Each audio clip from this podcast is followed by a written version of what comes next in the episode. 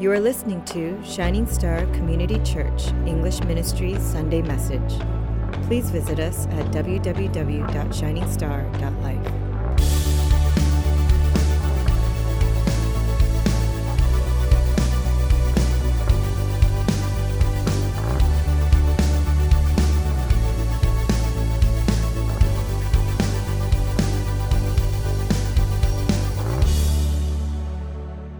right, so this passage, it talks about God's promise and that his promise is both good and a bad thing. It just depends on which side you're on. Okay? So let's start with the bad. Turn to your neighbor and say this there's no such thing as a perfect parent. You guys believe that? Okay, good. So now I'm going to be honest. All right. So There seems to be a lot of indulgent parents these days, and I know I've been there. Maybe some of you parents have also probably maybe succumbed to it as well. But this indulgent parenting, if you want to even call it parenting, it simply means this that you allow your kids to do whatever they want, right? Indulgent parenting. For example, I'll use my daughter. Let's say, okay, let's say she's about to do something bad, write on the wall, put a penny in her mouth, yank on Stevie's tail, whatever. So, what do I say? I'll always start off being respectful because I want to also, it's, it's a teachable moment. I want to teach her respect and etiquette. So I'll say, Ada, please, sweetie, don't do that. And I'll smile. Don't do that. Maybe she says no.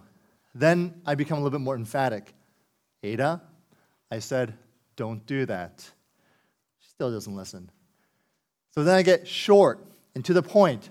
Ada, stop that. But then she still doesn't listen. That's when the threats start coming out. If you don't stop that, you're going to be sorry. She still doesn't stop. So then you begin to play chicken. That's it. You're going to get punished. But as a parent, you never really want to punish your kid, right? So you're hoping that she'll, she'll lose this little chicken dance, right? But then she still says no. Then you start getting desperate. Ada, why won't you stop that? But then she keeps going, and soon it turns into a negotiation. Ada, stop doing that. Daddy will give you candy. She still doesn't listen finally leads to surrender. Fine, do whatever you want. Right? That's an extreme progression, and I think most, if not all of us, typically handle the situation a bit better than the examples I just gave. But also, in many cases, I think it's a familiar routine. I certainly hope it never gets to the point where we just allow our kids to draw on their siblings or walk across the street or eat dessert before their meals. And it's important to stop them before we indulge them because if we let things slide in their lives, what happens? It teaches them something. It teaches them that no doesn't really mean no, right? Turn to your neighbor and say, no means no. now, tragically, because, that kind of, because of that kind of parenting, the promise of not carrying through can also actually make our kids view God in a very similar way. As in, God doesn't really have authority. God doesn't really, God's no doesn't really mean no. But that can't be further from truth because we know that when God makes his judgment, when God makes his threat, he keeps his promise to judge. So, just from a few verses, we know that God's judgment was certain. Throughout chapter 6, we read that God said, My spirit will not abide in man forever. Then in verse 7, it says, He says, I will blot out man whom I have created. Then in verse 13, God explains to Noah, Hey, I have determined to make an end of all flesh. Then in verse 7, verse 17, God says that He was going to bring flood waters on the earth to destroy all life under heaven. Then in chapter 7, verse 4, God makes clear that time was running out, and he said that there are seven days from now, I will send rain on the earth, and I will wipe from the face of the earth every living creature I have made. And so there's these words of judgment and threat that we hear, and when we hear it, we think, nah, come on, I'll have plenty of time. I'll have to, let me graduate from college first. You know what? I, I'm going to go get a job, okay? Or I wanna, I'm going to get married. I'm going to get married, or I'll have kids first, or I'll, let me have time to save up, or I'll have time to save up and travel the world and check off my bucket list. I've got time, and God says, No, you don't. You don't. We don't know when life will end for us. We don't, we won't know when our flood comes. Look, there might not be some cataclysmic event that happens today or tomorrow, especially in the DC area. The, the only thing I've ever experienced was that earthquake we had a few years ago. Do you remember that? I remember that. I was with Pastor Josh in my office, and I felt my belly shake. and that's the moment when I realized A, there's an earthquake, and B, I need to go on a diet, right? but in terms of where we're at here in the DMV area, we're really not threatened with natural disaster, but that's, but that's not what God, I believe, is addressing here. He's asking us this. He's saying, you know what? You need to check your hearts. This is the key thing. God says, check your hearts, because perhaps for some of us, most of us, perhaps even all of us, we're living in such a way that we think there will be no consequence to our spiritual actions, to our sin actions. We're living in such a way that we think, who cares if I am not the best human being right now, if I'm cold hearted, if I'm being bitter or whatever towards him or her. I'll get through. This is how I get through life. No, you see, everything we say or do or think that is contrary to the way that God wants us to think, the way that God wants us to do, the way that God wants us to say things, all these will bring certain consequences. Living bitterly will leave you to live a lonely life. Living with a loose tongue will result in no one ever trusting a single word that comes out of your mouth. Living promiscuously will leave you hollow, used, and broken, broken just to name a few. But maybe, maybe you're all thinking, Pastor David, not, I'm not like that. I'm actually a decent individual. I, am I'm, I'm, I'm monogamous. I'm optimistic. I'm positive. Maybe you think I can control what I think and what I say and what I do. So, what kind of judgment is there for me? Let me ask you this. This is a very simple question, but ask yourself this How are you doing with the Lord right now? How are you doing with Him? Ask yourself that. Like, really, how are you in your union with Christ today? In your marriage with Christ today? Every day that we're not in His Word, every day that we're not conversing with Him through prayer, every day that we're not asking for His guidance and for His wisdom and for us to be filled with Him is a day that pulls us away from Him. Ask yourself, how are you doing today? Now, try not reading his word or praying for a long period of time. What do you think will happen? It probably won't affect the other aspects of your life. Your work, your professional, your career life will probably be fine. Your relationships with your friends, your peers, your spouse, with your children, that might be fine as well. Maybe you might even pick up a new hobby and try out new things, but one thing that will be affected will be your spirit. You will no longer truly crave God and crave for the things of God. You will no longer see the world the way that God sees it. You will no longer hear God's voice, and even if He does speak to you, you won't be able to recognize it. You see, friends, there is a consequence for a lot of things, but the greatest risk we can take with our lives is pulling away from God. Pulling away from God and drawing close to the world, drawing close to the flesh. And if that happens, God says this you pull away from me, there will be ramifications. You distance yourself from me. You choose to no longer communicate and immerse yourself in my word and in my promises and my truth. And if you don't believe that these promises become a reality in your life, if you just distance yourself and create this gap to go bigger and bigger and bigger, you know what? There will be deep consequences. The deeper you are in Him, the more you realize He is the air we breathe. We need him. And you got to ask yourself this, and you'll know where you're spiritually at if you can say or can't say this. Can you say to yourself, without God, I am nothing? Can you honestly say that? And if you feel like you can't say that, well, then you just, you just your heart. Maybe he's not that big a deal in your life. There are consequences for how well or not well you're doing with God today. Therefore, God is constantly asking us check your hearts. Turn to your neighbor and say, check your heart. Let me get back to text here. So, what happened here? We read in verses 11, 12, 17, 19, and 21, 23. I'm going to read this, okay? 11, 12. In the 600th year of Noah's life, in the second month, by the way, my passage of the text is all the way into chapter 8. I only had our sister Kathy read a few verses, okay, because of time.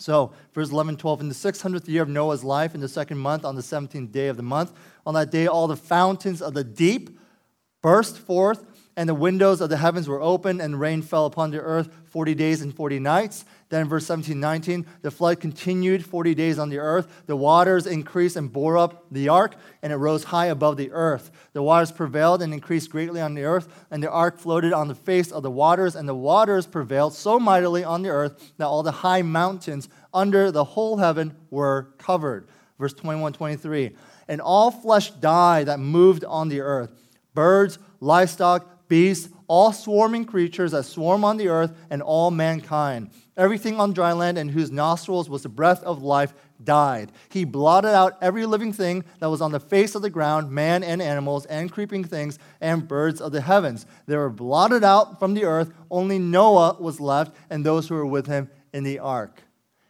Now, for a century or so, a lot of people, whether they're Christian or not, they actually assume that the flood was true. Uh, they believed it was true because they believed that the Bible was the Bible and what the Bible said was good. But more and more people have become increasingly skeptical. Some claim that modern science says, you know what, we can debunk it. So they say the opposite truth. They say no global event like the flood ever occurred and that the Bible is just a book filled with myths and fairy tales. Without going too much into it, and if you want to have a deeper conversation, you can talk to me personally. But we know that there's geological evidence, okay? So, one interesting evidence to indicate that the flood was true is this thing called this rubble drift and ossiferous fissures. Okay? I don't even know what those words mean, so I'm not making it up. Now, this essentially means this that throughout the world, large collection of animal bones have been discovered and unearthed in the fissures or cracks all around the surfaces of the earth. They found it in England, they found it in France, Spain, Russia, United States, China, everywhere. And what's interesting is that these bones of animals, like the elephant, like hippopotamuses, rhinoceroses, deers, horses, pigs, and all these other animals, not whole skeletons, but bones from bodies that have been clearly torn from each other, have been found in these fissures all over the world with many of these bones of these animals that are normally not found together, meaning this, like natural enemies. Okay? So, a lion with a goat, their bones were found together. And do you know where they were found? On the tops of mountains and high hills together. What drove these animals? Both predator and prey, to high ground, only to have them rolled and torn together in the rubble and deposited into these fissures or cracks on the earth. What led all these animals, thousands of bones, thousands of animals, up on the hilltops and mountaintops, clearly trying to avoid something? But maybe geological evidence isn't good enough. Maybe we need testimonies accounts. Well, there are flood traditions all over the world. In fact, in 1872, a man named George Smith, he worked for the British Museum, and he translated an inscription of a tablet from the ancient city of Nineveh, which was an Assyrian city. And the inscription described of an account very similar to that of the Genesis flood. But not only that, the same thing was discovered in the Babylonian account. In fact, the book called the Ark of Ararat, there was a count of over 213 different people groups with the same or with some story or legend of a huge flood that engulfed the entire world. And these accounts come from all over the world from the Middle East, Africa, Pacific Islands, the Far East, Europe, Asia, Greece, North America, Central America, South America. And there are certain discrepancies. But here's what's interesting, okay? And listen to me here. 88% of all those nations, of all those countries, of all those people groups, 88% of them said a favored family was saved. A favored family was saved. Not only that, 70% said that the survival was due to a boat. 95% said the sole cause for the worldwide catastrophe was a flood. 66% said that the disaster occurred because of man's wickedness. 67% of all the records, of all the accounts, said a lot of animals were saved. So, where did all these flood stories come from? How can the flood story reach the four corners of the earth and the world in a time when most wouldn't or couldn't venture anywhere outside their own country lines? Maybe, brothers and sisters, Maybe there was a flood of epic biblical proportions. Maybe there was a small family that was saved. Maybe all the descendants of the earth would have come from eight people who have experienced and undoubtedly told their children the most craziest and awesome and earth shaking event the world has ever known. Yes, there are certain cultural twists as it was passed down from generation to generation for thousands of, year, thousands of years. But the fact that so many people and so many nations and so many groups all around the world have this one particular story in common gives the biblical flood account a lot of validity. Can y'all hear an amen? Yeah. Now, there are people who are counting on the story not being true. And it's not that they don't want to think that not that they don't want to think there was a cataclysmic flood.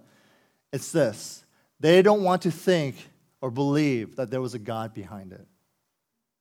They don't want to believe that there was a God behind it and that the flood represented his judgment.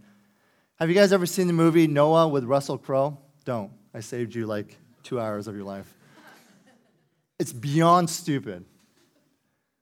Normally, if I ever pay for anything, like no matter how stupid it is, I'll sit because I paid for it.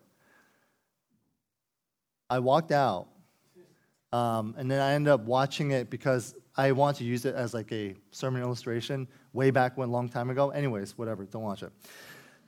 it's one of the most opposite things that come out of Hollywood, and that's saying a lot, right? Well, apparently, Hollywood views the flood account as this as God's hatred towards man for abusing the environment. Okay?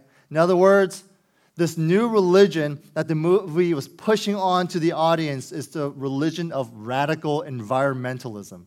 In fact, the trees are so to be treasured, the environment is so treasured that Noah, in the movie, was willing to become a murderer to ensure that humanity ceases to exist as to not reproduce the mistakes from before.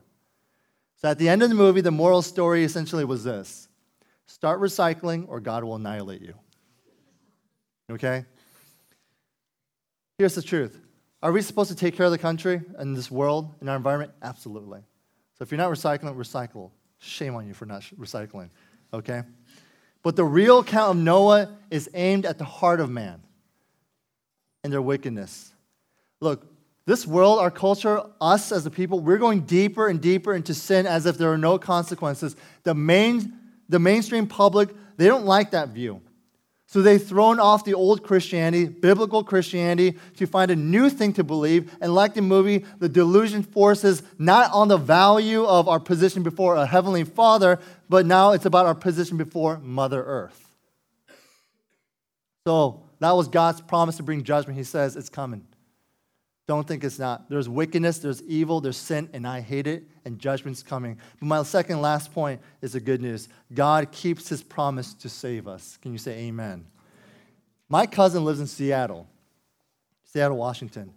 And I know that John and Sue, who had gone for the Thanksgiving week to take care of their grandchildren, to see their, their, um, their children, they're from there as well. And I've heard a lot of wonderful things, okay, from that city and state. But one thing always bothered me I hear it rains all the time. It rains all the time. Now, many of the state Washingtonians, not DC, they say it's not a big deal. It's really not a big deal. It's more of a drizzle. They always say, use the word drizzle. It's always more of a drizzle than like any type of downpour of, of whatever we might think it was. But even still, let me tell you this. When it drizzles, even here in Fairfax or Northern Virginia for even a week, not even a week, half a week, I get pretty depressed don't you? I mean, I don't play outdoors, so it's not like I need the outdoors, right? Or anything like that, but I just don't like the grayness. I don't like the wetness. I don't I hate having my dog track in mud from the outside. I hate having to wear some sort of raincoat. I hate the squeak. I don't I'm being kind of anal here. I hate the squeak I get when I step into my car and slide my foot across my all weather rubber mat. You know what I'm talking? I know I'm starting to sound like a big baby here, but again, like I'm positive Seattle is beautiful with all its lush greenery, but maybe it's me. But if it rains for more than one day here, I get depressed. Well, Noah, he got something like that too. Only for him, it wasn't a week. In fact, it wasn't even 40 days like a lot of people think. Here's the math it rained for 40 days and 40 nights. The flood continued on for 150 days, and then it took 150 days, additional days, for the waters to begin to recede, just enough for the ark to land on top of a mountain and for the mountain tops to become visible. Then the earth dried for 40 days, and that's when they sent out the raven and the dove. Noah waited seven days and sent the bird out again, and this time it arrived, it came back, returned with an olive leaf. Then Noah waited another seven days until the Lord allowed him to leave the ark. So, how long was Noah in that ark? Over one year. Over one year in that ark. Can you imagine being afloat in the ocean for over a year? Even Navy sailors get some time off to walk on dry land and get rid of their sea legs. Not only, not only that, I'm sure the ark, as great of a build it was, was moaning and creaking under the stress of the sea, but Noah and his family, they rode out the storm. I want you guys to think about how difficult their situation was, okay? Can you imagine hearing all the people around them shouting, crying, screaming for help, screaming for refuge, people dying everywhere, and then suddenly there was nothing but the sound of water, raging water. I bet millions of thoughts were going across Noah's mind. They were in a handmade boat. There was eight people and thousands of animals, and they didn't have a roadmap. They didn't have a roadmap. They didn't know how long this whole thing would last. They didn't know what God's plan was in, was, was in all this, but they did know this that they too were sinful. They knew this that they were sinful, and right now, just outside these ship's walls, was God destroying sinners. That's scary. How much time before God would judge Noah and his family? A year, months, week, days? Maybe during storms, like the disciples cried out to Jesus, Noah cried out, Master, don't you care that we perish? Yes, Noah was a man of faith, but he was also a man. Maybe with all that was going on, with no end in sight, with only moans and groans, Noah, the great Noah, the one who walked with the Lord, struggled with his trust in God's promises. But people, we must know something about God, because as certain as his judgment is, so is his promise to save. So, where do we get that? Look at chapter 8, verse 1. But God remembered Noah. Can you say hallelujah? So, get this God had repeatedly saved his people. So think of the parallels from this text and the Exodus account of the Israelites. The Israelites, they groaned in their slavery, right? And they, always, they cried out for help. God heard them. He heard them, and, and get this, and he remembered. The Israelites were complaining, were groaning. They were enslaved by the Egyptians. And what happened? God heard them and he remembered his covenant with Abraham, with Isaac, and with Jacob. So God looked on the Israelites and says, and he was concerned about them. That was Exodus chapter 2. Same thing. God remembered Noah and God remembered the Israelites. Not only that, how about Exodus 14, where we read that Moses, he stretched out his hand over the sea, and all that night the Lord drove the sea back with a strong east wind and turned it into dry land. The waters divided, and the Israelites went through the sea on dry ground with a water of with a wall of water on their right and a wall of water on their left.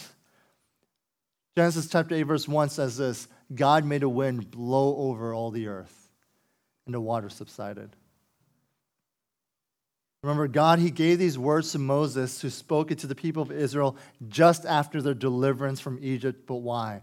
To help them in their faith, that they would rest assured for the rest of their days that God is faithful and that God's promise will always be kept. God's a promise keeper, you know that? And that God is Savior. Why are we reading this text today? Maybe because we too need to be reminded in the midst of our life's flood that the God who promised to save Noah and the Israelites also promised to save us. Remember, salvation isn't what you think it is, okay?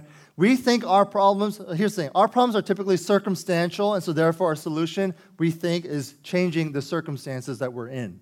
We're sick, we need healing. I'm poor, I need money. I'm unemployed, I need a job. I'm depressed, I need happiness. I'm lonely, I need friends. But here's the promise of God according to this text. He says this that the wickedness and that the evil and all the sin that runs rampant all around us, within us, all that will be accounted for and destroyed. I promise it, he says. That's his promise. You see, sin will not prevail. Sin will not prevail.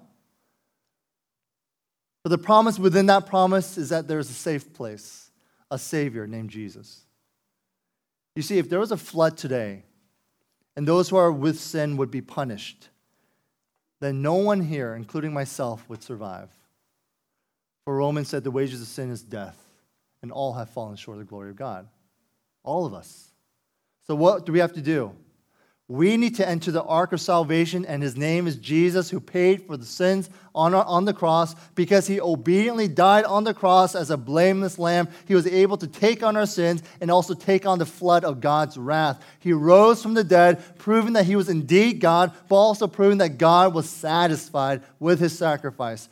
Look, we may not see the flood coming our way, but it's coming, and it'll be here sooner than later, sooner than we expect. The thing that saves you will not be a more successful this or a happier that. It won't be a fuller bank. It won't be a faster car. It won't be respect from your peers, nor will it be walls, your walls plastered with degrees and accomplishments. God's promise of judgment is certain, but so is his promise of salvation, and that salvation cannot be found in a thing, it is found in a person.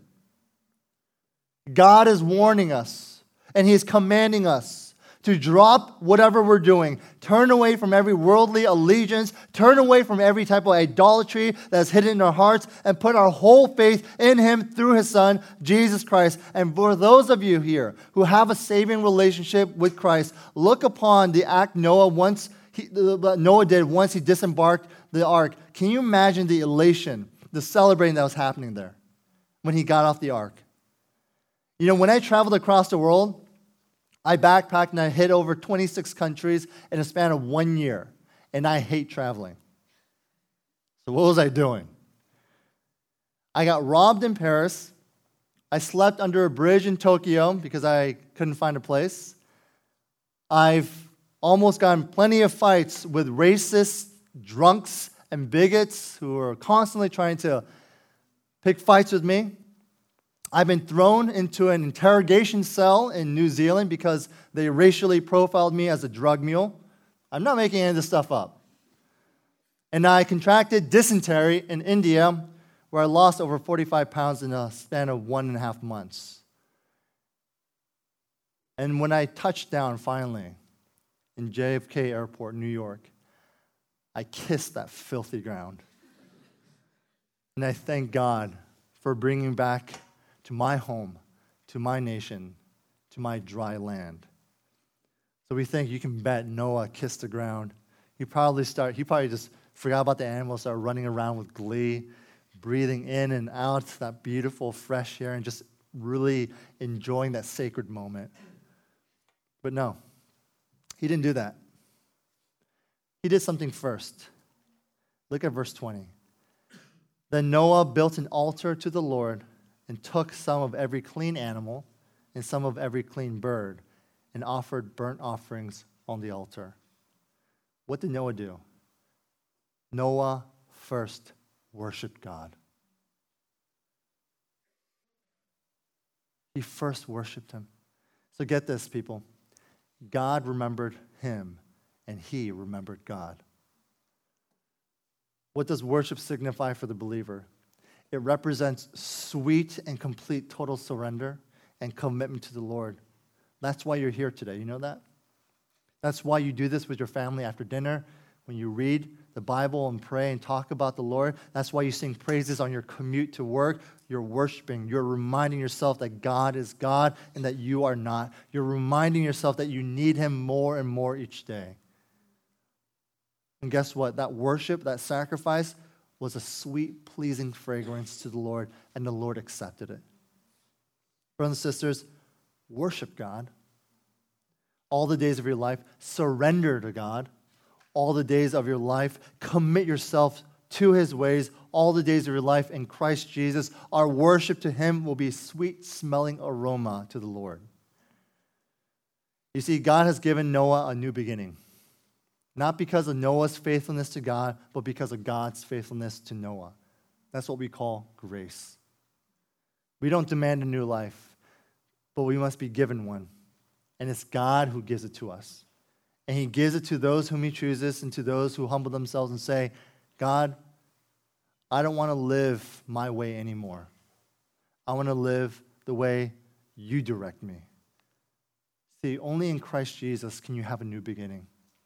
And get this, folks, whatever your life was like before and whatever your life is like right now, it is only God who can take you out of that flood and in the refuge of that ark of salvation give you a new beginning in your life. He can erase everything and give you a new beginning. For in Christ Jesus, you are a new creation. So, what's the bad news? The bad news, brothers and sisters, is this God will bring judgment upon the wickedness and upon the evil and the sins of the world. And just know this everyone, including myself, we are all tainted with that. But the good news in that judgment is that He has given us His one and only Son. Through Him, we find refuge, we find salvation. He is our Savior. Amen? Good news, bad news, trust in Jesus. Let's pray.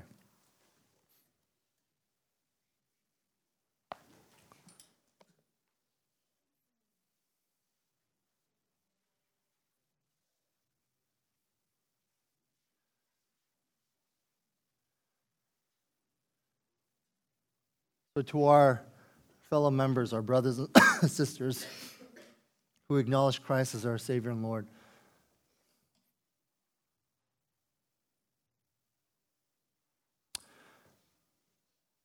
how has your worship been? You see, you've already disembarked from the ark, so to speak. The Lord God has already saved you through the ark of salvation, that is His Son Jesus. How are you responding to him?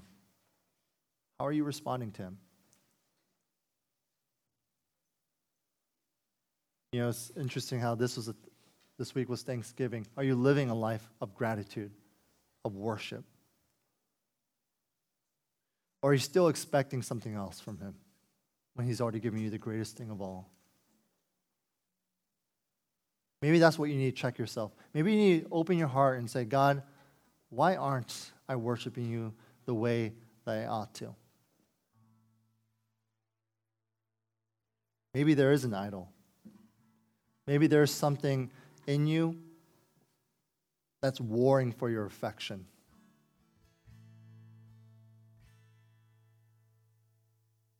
You know, sometimes we come here Sunday afternoons and we try to worship, and the songs are great and it's gospel centered, and the worship is and the music is good, but then it's just we feel stifled? Why do you think that is?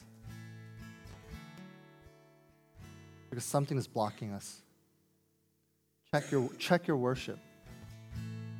And to those of you who don't know Christ, the promise of God's judgment is real. It will not change, it has not changed. And the only way out because we are all marred with this thing called sin, is to give it to the one who can cleanse us. And that's Jesus, who died and bled for us. He is our salvation. Come to Him today. Give your life to Him today and live for Him today. That is the only way. You will go through rough patches in life because we can't avoid the difficulties and circumstances of life. But through the moaning and groaning, through the creaking of it all, at the end, you too will disembark. Find refuge, find sweet peace and freedom in Christ. Okay? So let's go ahead and pray. The Lord is compelling you, the Lord is leading you in a direction to pray, in a way to pray. Whether you're as a believer, if you're not a believer, today is the day.